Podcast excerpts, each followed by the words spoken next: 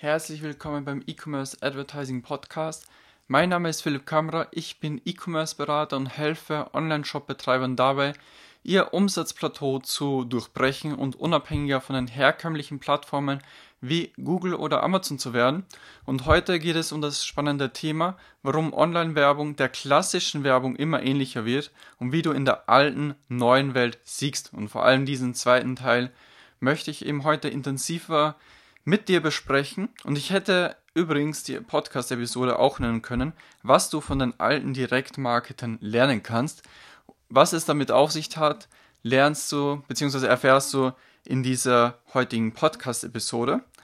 Und ja, meine These ist eben, Online-Werbung wird der klassischen Werbung immer ähnlicher. Und ja, klar spreche ich hier auf das iOS 14 5 Update, ähm, sprech, also das spreche ich natürlich an, aber im Grunde hat dieser Trend von, ähm, von diesem Datenschutz, sage ich jetzt einfach mal, hat schon vorher angefangen. Und zwar, falls du dich noch erinnern kannst, es gab eben die Datenschutzgrundverordnung. Da hat das ja im Grunde angefangen, dass man eben, ähm, ja, dass der User einfach weniger Daten, ja, freigegeben hat. Also dass, dass wir weniger User, äh, weniger Daten vom User bekommen haben. So ist es. Und mit dem iOS 14.5 Update hat sich dieser Trend natürlich fortgesetzt in einer extremeren Art und Weise. Und aus meiner Sicht wird sich der Trend auch noch weiter fortsetzen. Also ich glaube nicht, dass das iOS 14.5 Update der letzte Schlag in unser Gesicht praktisch war von uns, ähm, ja, Online-Marketern, von uns die einen Online-Shop betreiben und damit auch Online-Werbung schalten, sondern ich denke, dass da auch andere Plattformen noch nachziehen. Zum Beispiel Google hat es ja auch schon ähm, ja, angesprochen, dass sie im Chrome-Browser hier nachziehen. Genau, aber wie war es denn vor dem iOS 14.5 Update? Es gab ein exaktes Tracking, das heißt, wir konnten genau messen, durch welche Werbeanzeige welcher Kauf zustande kommt. Oder nicht welcher Kauf, aber zumindest wie viel Käufe und was hier auch der Umsatzwert ist, der Bestellwert. Das konnten wir genau exakt auf die Werbeanzeige runterbrechen. Und es gab auch ein sehr exaktes Targeting, das heißt, die ganzen Algorithmen, zum Beispiel der Facebook-Algorithmus, Pinterest-Algorithmus und so weiter, von allen Online-Plattformen, die wussten sehr genau, wem die Werbeanzeige ausgespielt werden muss, damit der User kauft. Und wie ist es jetzt nach dem iOS-Update? Im Grunde ist es unmöglich, sich auf die Kennzahlen in den einzelnen Werbekonten, wie zum Beispiel in Facebook oder Pinterest, zu verlassen, weil das einfach viel zu ungenau geworden ist. Ein Großteil der Daten ist weggebrochen. Wie viel ähm, kommt dann speziell auf das Produkt an. Aber im Grunde ist es unmöglich, sich auf die Daten in den Werbekonten zu verlassen. Und das Targeting wird natürlich dadurch auch unspezifischer, weil die Algorithmen weniger Daten bekommen. Und diese Werbealgorithmen leben nun mal von Daten. Das Ganze basiert auf maschinellem Lernen. Das heißt, je mehr Daten der Algorithmus zur Verfügung hat, desto besser weiß er, wen er mit der, ja, mit, mit der Werbeanzeige ansteuern muss, damit die einfach funktioniert. Und wie ist es jetzt in der Offline-Welt? In der Offline-Welt war es im Prinzip schon immer so, dass wir kein exakt, exaktes Tracking haben. Also, was meine ich mit Offline-Welt? Mit Offline-Welt meine ich Zeitungswerbung, Fernsehwerbung, Plakatwerbung, eben all diese klassischen Offline-Medien, die es ja schon vor dem Internet gab.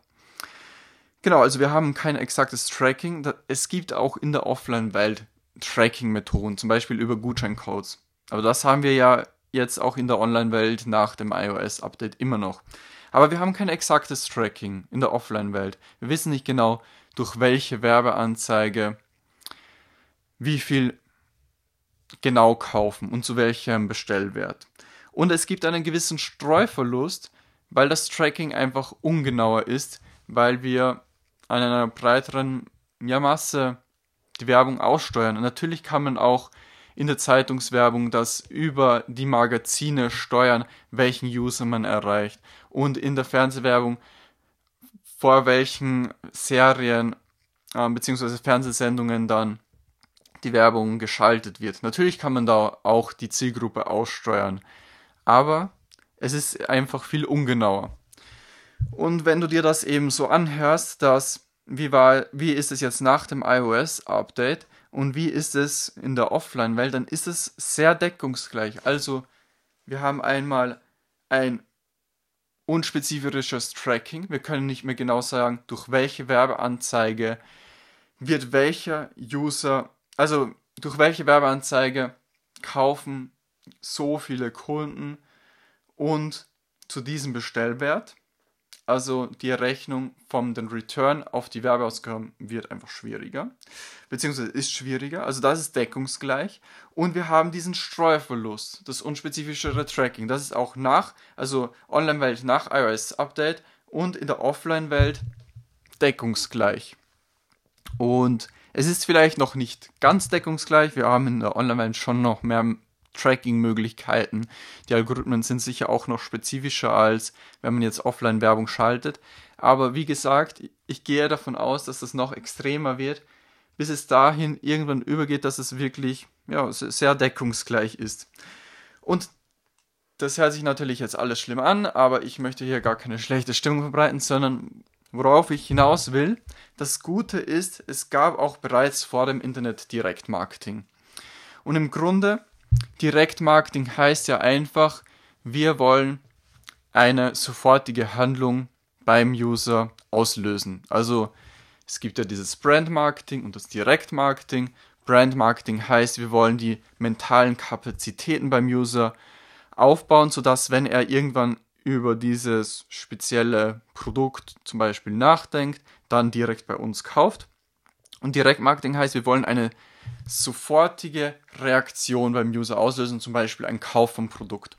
Und das ist jetzt natürlich durch das Thema Online-Marketing, durch das Internet viel größer geworden, weil es, weil man eben die direkten Zahlen sieht, im Facebook-Werbekonto zum Beispiel. Aber das gab es auch schon vor dem Internet, auch schon zu Zeiten des Zeit, der Zeitungwerbung, der Fernsehwerbung und so weiter, gab es Marketer, die sich darauf spezialisiert haben, in diesen Medien Direktmarketing zu betreiben.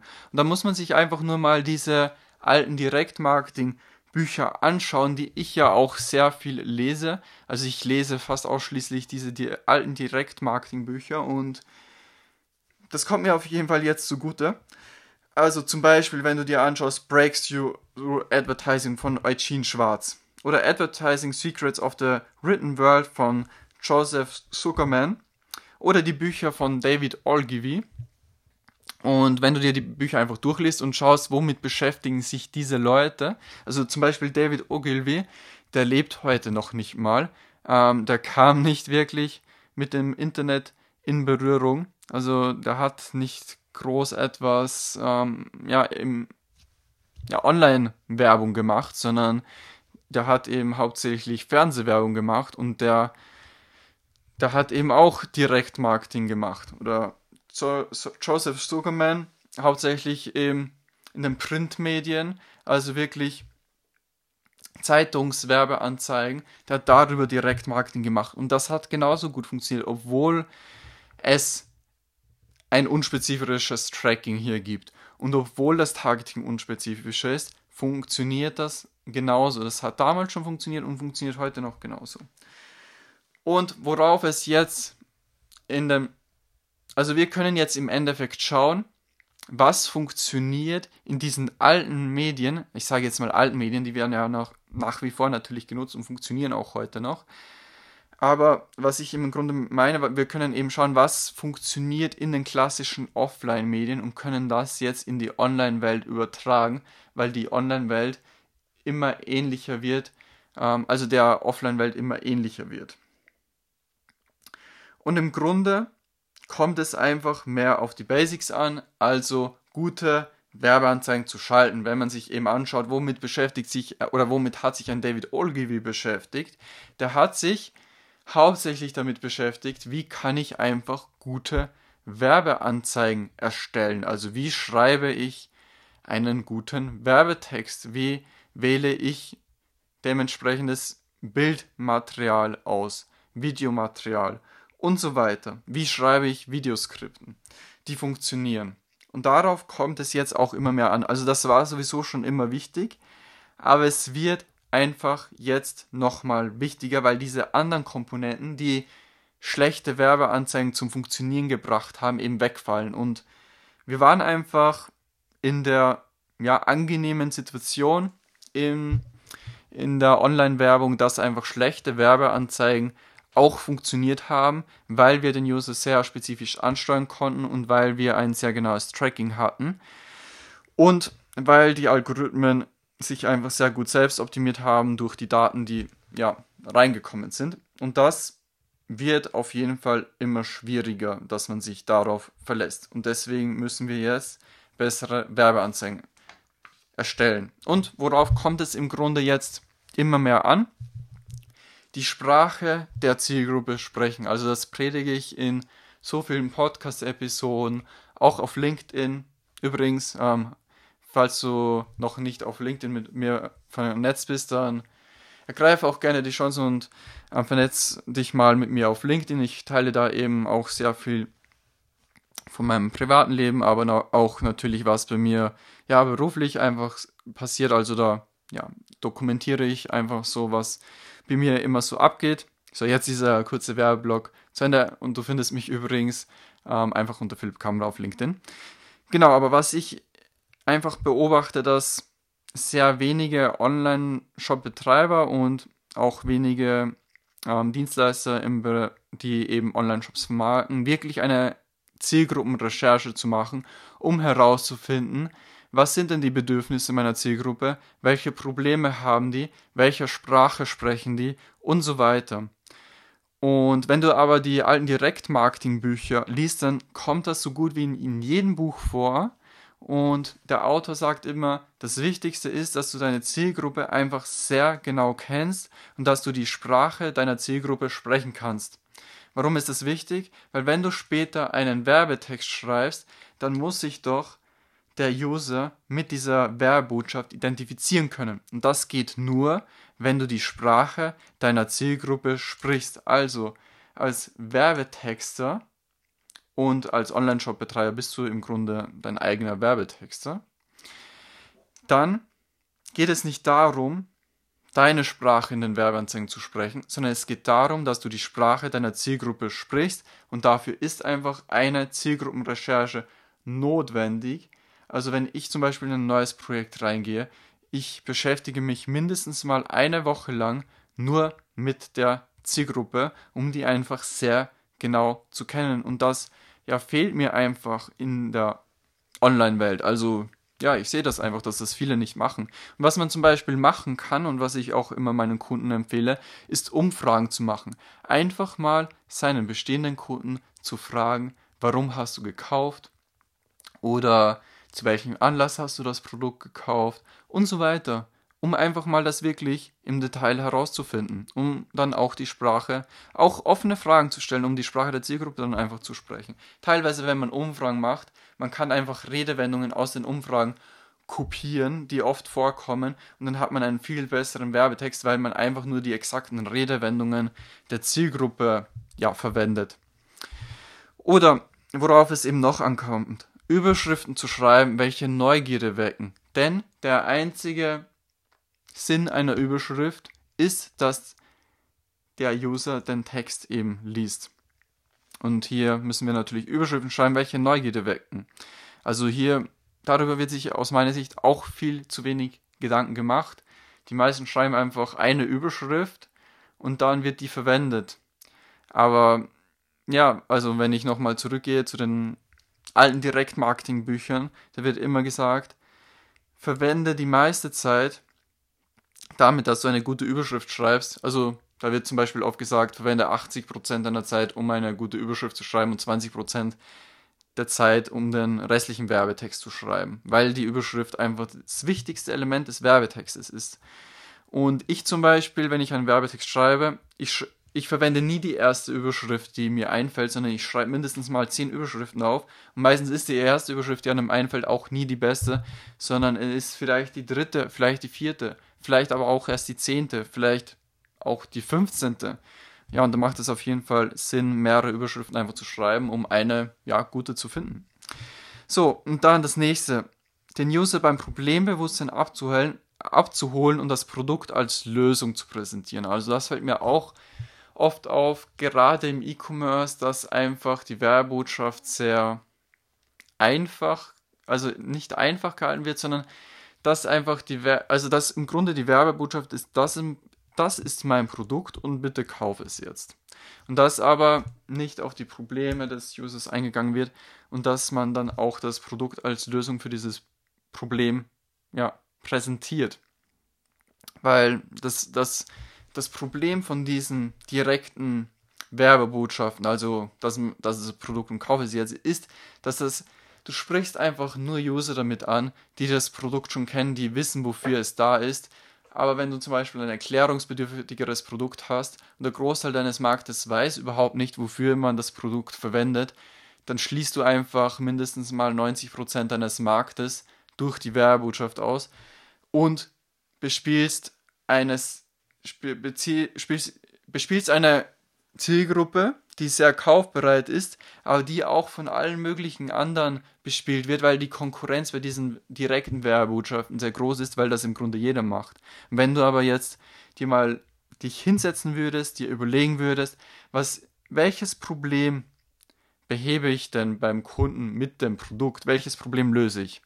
Oder wofür verwendet mein Kunde das Produkt? Wenn du so mal an die Sache rangehst, würdest du mal auch Kunden abholen, die noch nicht wissen, wofür man das Produkt braucht. Und dann hast du einfach einen größeren Markt und in diesem größeren Markt auch eine geringere Konkurrenz.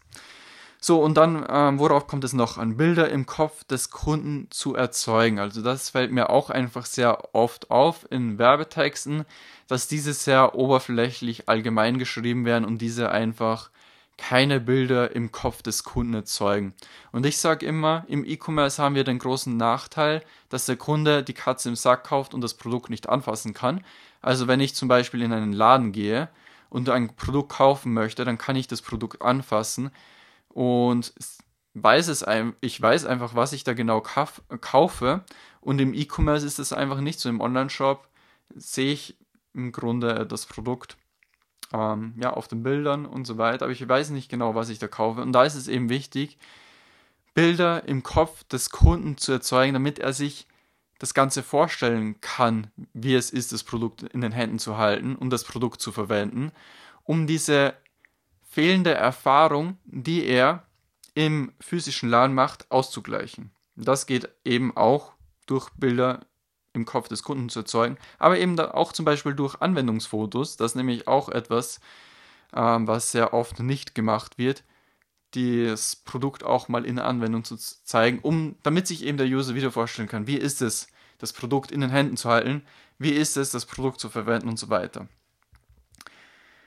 Dann zum Beispiel Geschichten äh, zu erzählen, mit denen sich der Kunde identifizieren kann, wird einfach auch sehr wenig gemacht, gerade im E-Commerce. Ähm, wie kann man eben Geschichten erzählen zu einem Produkt, die, die eben dazu führen, dass der Kunde das Produkt kauft. Das ist ein sehr mächtiges Tool, was jahrelang schon in den alten Medien verwendet wird, was im E-Commerce, in Online-Werbung aus meiner Sicht noch zu wenig verwendet wird. Und wie kann ich aber zum Beispiel auch Videos und Bilder erstellen, die Aufmerksamkeit ziehen. Zum Beispiel. Genau. Diese Themen sind aus meiner, aus meiner Sicht heute schon sehr wichtig, werden immer wichtiger, eben aus den genannten Gründen, weil das Tracking immer schwieriger wird, weil das Targeting immer schwieriger wird. Wir müssen einfach bessere Werbeanzeigen schalten und wenn du dir an diese Dinge hältst, also es waren jetzt ein paar Stichpunkte von viele, dann, aber wenn du das schon umsetzt, dann bist du da einfach deiner Schritt auch schon einen großen Schritt voraus, weil aus meiner Sicht funkt, also da, dieses Umdenken geschieht noch sehr langsam. Also ich sehe einfach in meinem Feed noch zu viele Werbeanzeigen, die all das noch nicht berücksichtigen und die ja, die in einer Welt funktionieren, wo das Targeting sehr spitz, spitz ist, in einer Welt, wo man eben das Tracking auch sehr genau ausstellen kann, kann, aber in dieser alten neuen Welt praktisch nicht mehr funktionieren werden. Und wenn du dich jetzt hier wiedererkennst und sagst, ja, also genau diese Fehler mache ich noch, aber wie mache ich das genau, dass ich eben die Sprache meiner Zielgruppe spreche? Wie schreibe ich denn Überschriften, die Neugierde wecke? Wie schreibe ich denn genau Werbetexte, die den User dazu bringen, vom Problembewusstsein zum Lösungsbewusstsein hinzulenken mental und dann auch dahin zu leiten, dass er das, das Produkt kauft, obwohl er ja vielleicht noch gar nicht gewusst hat, dass er das Produkt braucht. Dann geh jetzt auf philippkamera.at und vereinbare einen Termin für ein kostenloses Erstgespräch. In diesem kostenlosen Beratungsgespräch schauen wir eben genau, wo du gerade stehst, wo du hin willst und definieren dann die Strategie dazwischen. Und falls dir die Podcast-Episode gefallen hat, dann würde ich mich über eine positive Bewertung freuen und abonniere auf jeden Fall den Podcast, um keine weitere Episode zu verpassen. Und ansonsten hören wir uns in der nächsten Episode vom E-Commerce Advertising Podcast.